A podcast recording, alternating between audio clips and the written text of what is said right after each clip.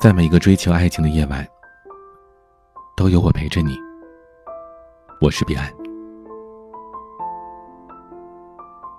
其实很久之前，我就不再相信爱情了。不是因为我遇不到，也不是因为我滥情，而是见了太多劳燕分飞的情侣，从开始的温柔甜蜜，变得歇斯底里，无法妥协。我相信，他们一开始是有爱的，但可能被现实慢慢的消耗了，最后只剩下无休止的厌烦。还好，有阿苏姑娘，让我相信，爱情在她那儿永远都在。阿苏姑娘有一个很好听的名字。叫苏瑜，但我还是习惯叫她阿苏姑娘。毕竟，一个情深意重的女孩是配得起“姑娘”二字的，而且是永远。我是在一个晚上遇见她的。那晚，我和朋友喝完酒出来，准备回家的路上，看到她孤零零的站在人行道边上等着绿灯。迷幻的夜色，衬着他的背影，随手撩拨的头发，看起来那么美好。他身边有个大行李箱，在他准备走的时候，箱子突然倒地，箱子里的东西散落在一地。我上前帮忙，他抬头看了我一眼，说了声谢谢。我点了点头，帮他整理箱子。仔细看了看，发现这箱子里大部分都是信件。整理好之后，他点头示意，就打车走了，留下我一个人愣在原地。好半天才缓过神来，心想：这姑娘长得可真好看呐。对于这次随手当雷锋的事儿，我没放在心上。半年之后，公司的一次活动上，他作为乙方代表出席。散会之后，他走过来说：“上次谢谢你帮忙了。”他笑眯眯的说：“落落大方的。”倒是我，拘谨的不行，笑着说：“啊，没事没事都是举手之劳。”他好像看出我的紧张，忍不住低头偷笑。分别的时候交换名片。苏瑜，我默默的念着。同事过来拍着我的肩膀，笑着说：“这女孩儿清高的很，多少人都追不上，你呀，别惦记了。”我只是笑着不说话。我知道，这姑娘心里是有人的。那天晚上，我帮忙收拾箱子的时候，发现。所有的信件都是一个叫宋明的人寄过来的。某天周末，对门声音很大，像是在搬东西。我扒在猫眼上看了一眼，新来的邻居竟然是苏瑜。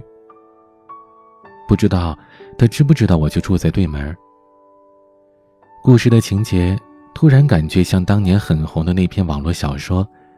我和空姐同居的日子，可我并不是男主角，苏雨也不是空姐，所以这故事并不狗血，反而让人心酸。晚上我出门遛狗，正好碰到他出门。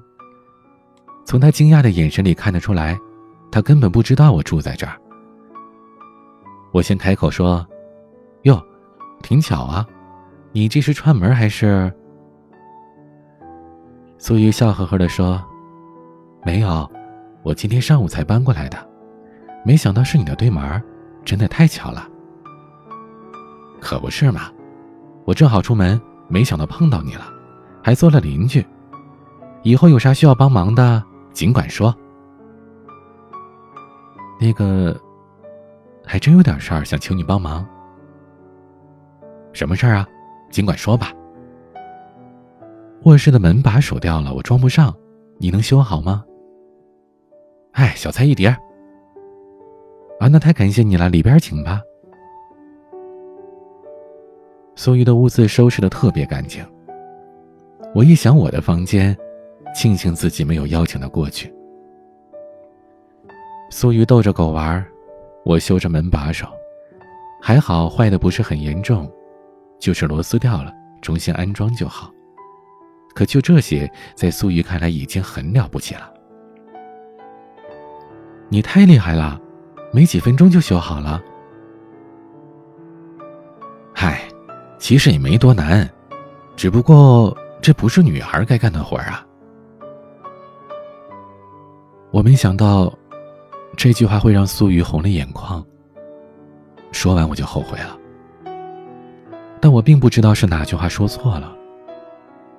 有些时候，最尴尬的是，你明知道是因为你的原因让对方不高兴了，但你却不知道是什么原因才会这样，以至于想开口道歉，都找不到切入口。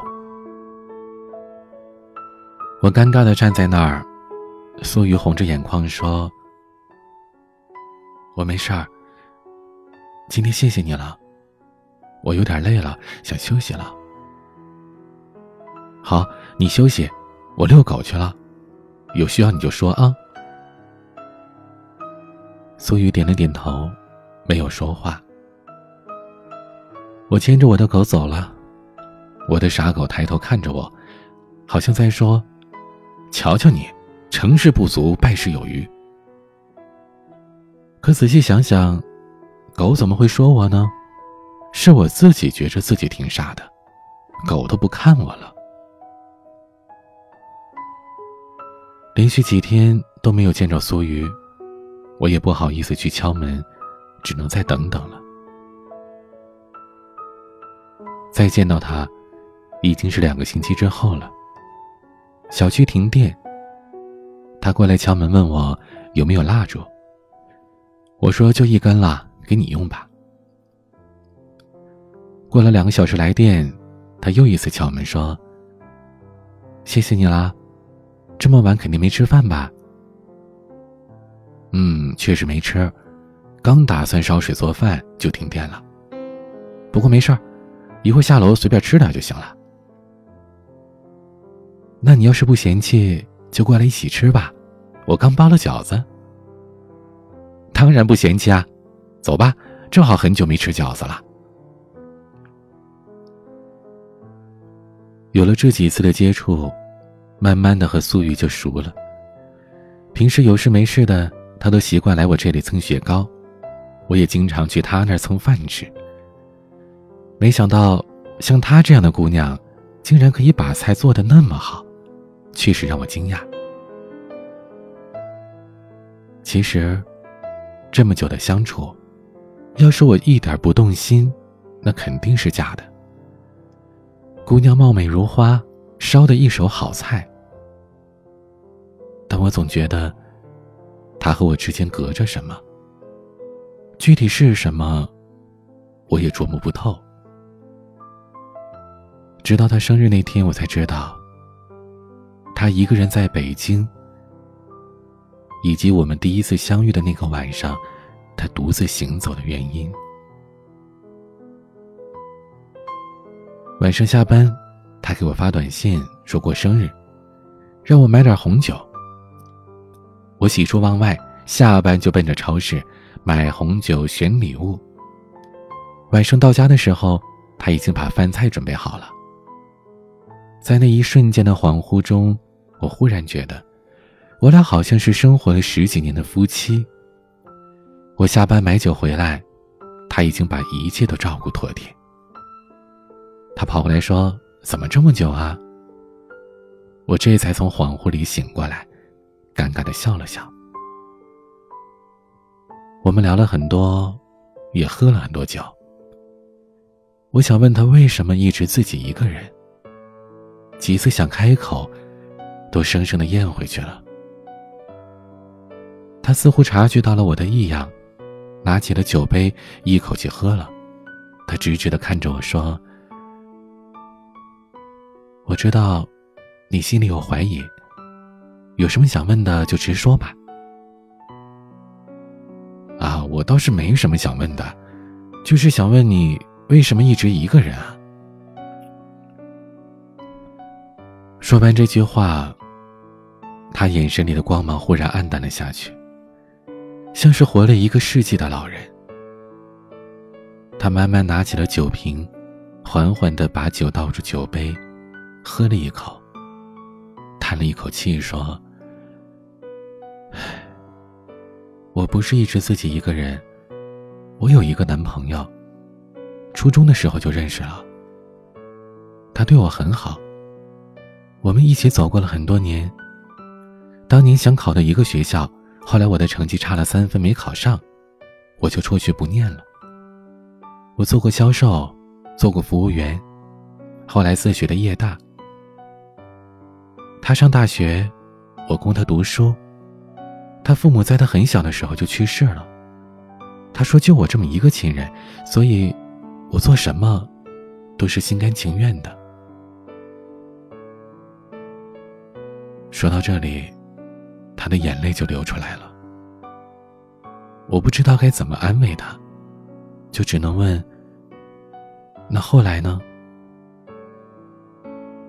后来，他成绩好，被保送出国留学了，我就继续赚钱。他说等毕业之后拿了绿卡就来接我过去，我们就结婚。所以这么多年，我并不是一个人啊，我是有男朋友的。我没有接他的话，从他的眼神里我知道。事情没有那么简单。事情的结局也很明显，那个男人不要他了。我问他：“他把你甩了，是吗？”他没说话，只是点了点头。后来又说：“他没甩我呀，可能只是学业忙吧。”他没时间给我写信罢了，不信你看。他起身去拿了一箱子的信，如数家珍般的说：“这封是他英语得了 A 加时给我写的，这是他寝室同学过生日给我写的，还有这封是他病了，说想我给我写的。每封信的内容，他都记得。如果没猜错。”他应该看了很多次吧。他边说边哭，最后抱着一箱子的信嚎啕大哭。我就站在他旁边，没有说话，没有安慰。过了半小时，他坐在地上，抬着头问我：“你说，他会不会不要我了？”他还会不会回来呀？我说，我不知道。如果他爱你，就不会把你扔在这里不管了。可他说了会娶我的呀，婚纱我都选好了。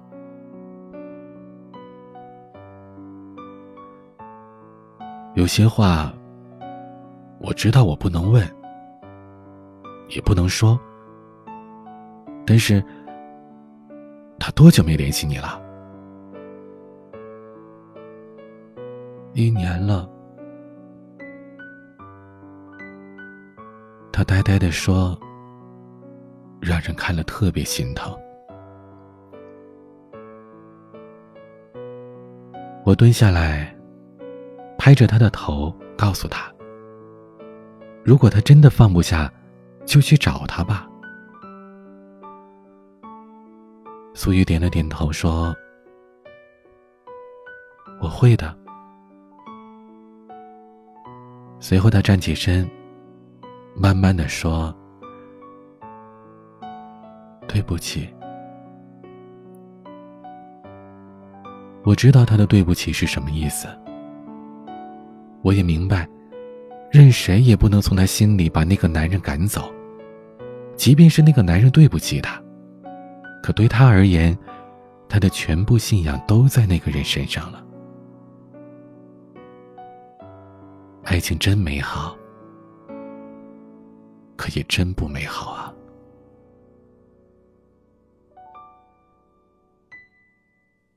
隔了一个星期，他告诉我说，打算出国去找他。我知道他肯定会去，只是差了一个人给他鼓励，而恰巧我就是那个人。我告诉他一路小心，希望此行顺利。因为当时开会不能打电话，我就给他发了条消息说：“我希望，这是你最后一次为了爱情卑微自己。”可他只回了我一句话。我爱他，就不卑微啊！让我哑口无言。一转眼，苏雨已经走了十多天。对我来说，只是少了一个可以吃饭的地方。虽然时常会想念他，日子过得倒也相安无事。一天晚上半夜十二点多，电话响了。是素雨打来的，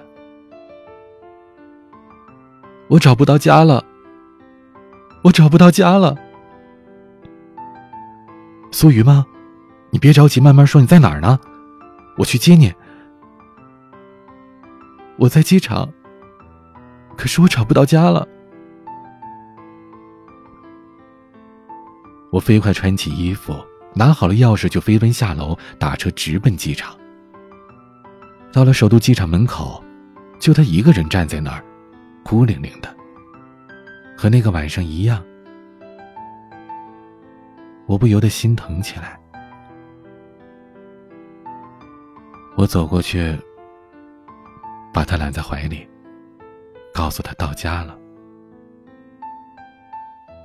他一直哭，一直哭，一直说着找不到家了。我说有家，我带你回家。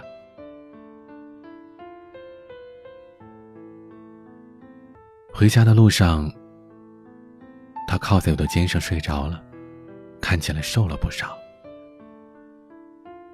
不用说，事情的结果应该很糟。到家之后，他只是呆呆的坐在那儿，什么都不说，也不喝水。我也不好再说什么，把水烧好，切了点水果，就悄悄把门带上了。出门的时候，我留了个心眼儿，把门夹了张字条，没锁上。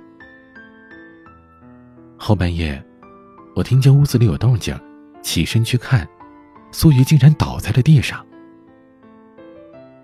抱起她的时候，看见旁边地上的安眠药。我知道这姑娘是想不开了，送到医院抢救，折腾了半夜，洗胃输液，把本就憔悴的苏瑜折磨得更加虚弱。我给单位打电话请了一天假，打算好好陪她。第二天中午，她醒了，还是不说话，就是流眼泪。我说：“怎么了？有什么事儿过不去的？跟哥说。”他回头看着我，过了许久才说：“他结婚了，和他同学跟我说是为了拿绿卡，让我等他。在此之前，我见过渣男。”可是没见过这么渣的，我气得不行。苏雨问我：“你说，我该不该等他？”我从愤怒转为无奈，以及更深的难过。我没想到这姑娘这么傻，也不知道那小子用了什么花招，把她骗得这么彻底。傻姑娘啊，他是骗你的呀！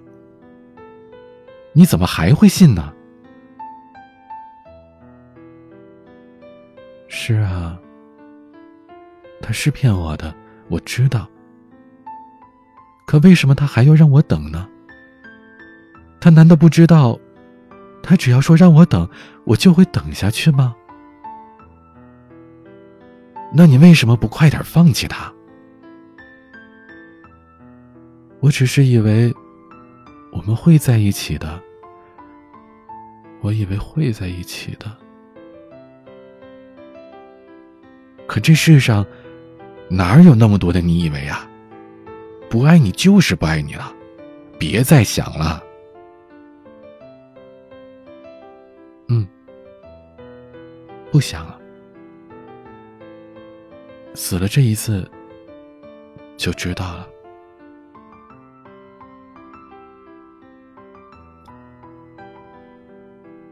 苏瑜休息了差不多一个月才出院。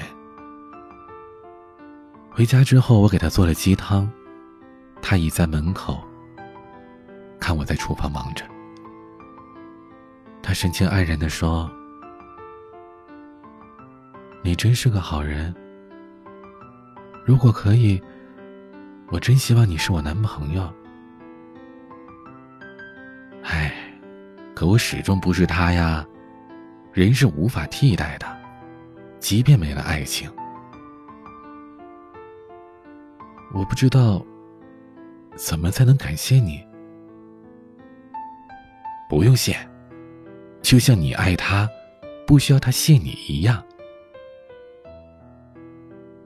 而且我知道，我们之间没有爱情，只有交情。但我想和你说句心里话，你说啊。在这段日子里，我心里有你。嗯，已经够了。吃饭，吃饭。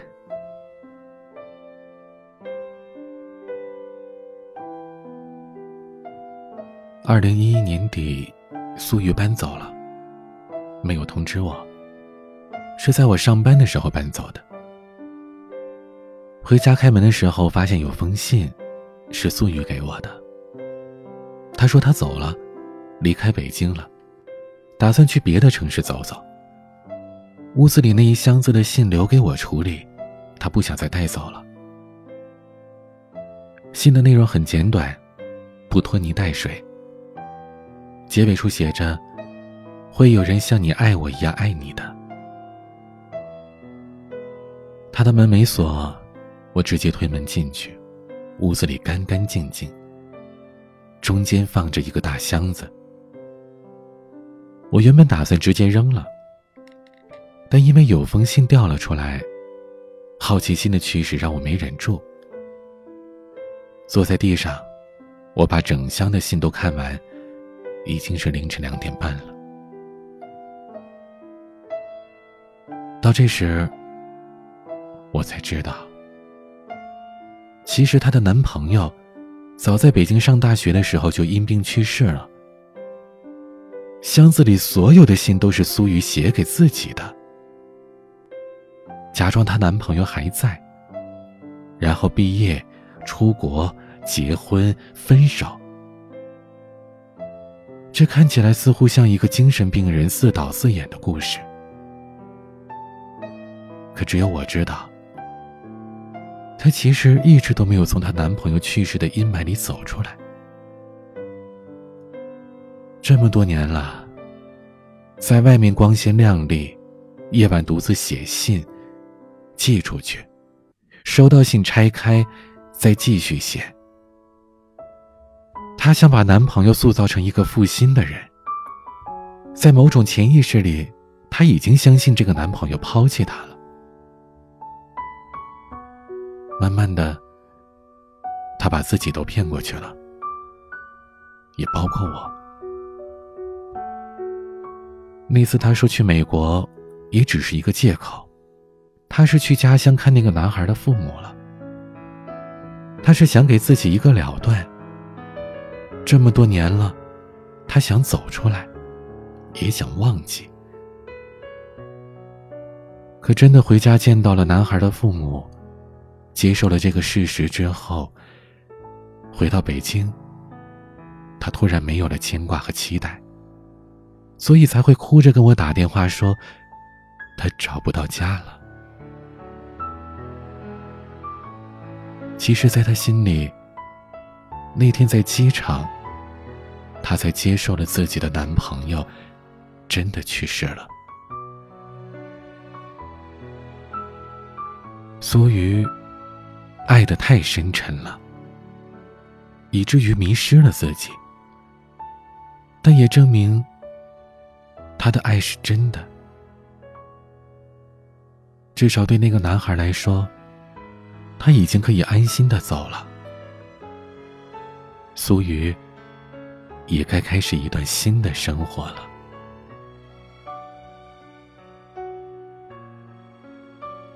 二零一四年年底，苏瑜给我打电话，说在丽江开了个酒吧，让我放假的时候过去。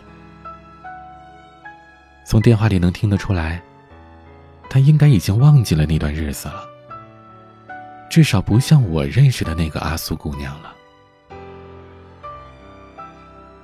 现在人们都说，爱情越来越少了。其实是相信爱情的人越来越少了。就像我开头说的，其实很久以前，我就不再相信爱情了。但还好，有阿苏姑娘。她让我相信，爱情在她那儿永远都在。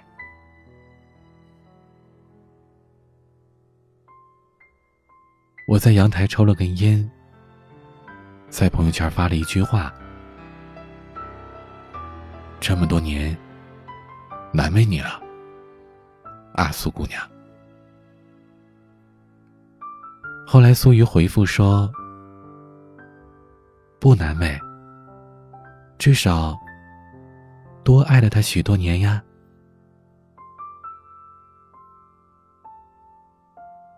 都说爱着的人会闪光，我想那道光也会照着他爱的人。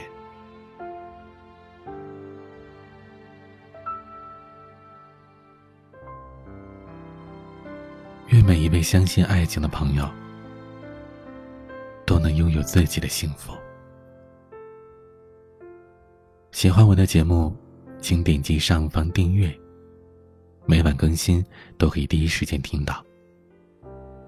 想要讲述你的故事，或者向我倾诉心事，都可以添加我的微信：彼岸幺五零八幺七。彼岸拼音的全拼加数字。幺五零八幺七，我是彼岸，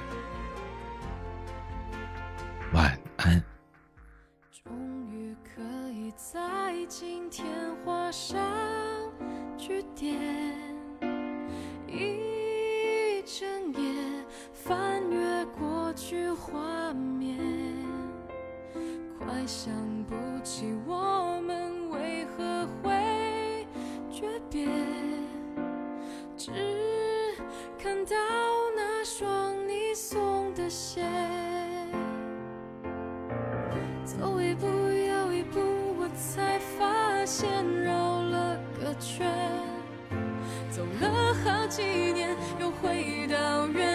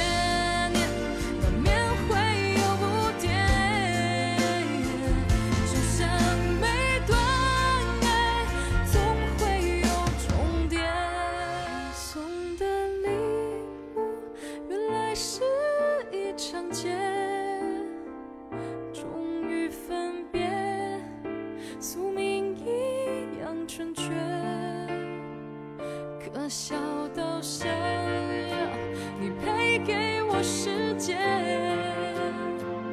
爱情有时。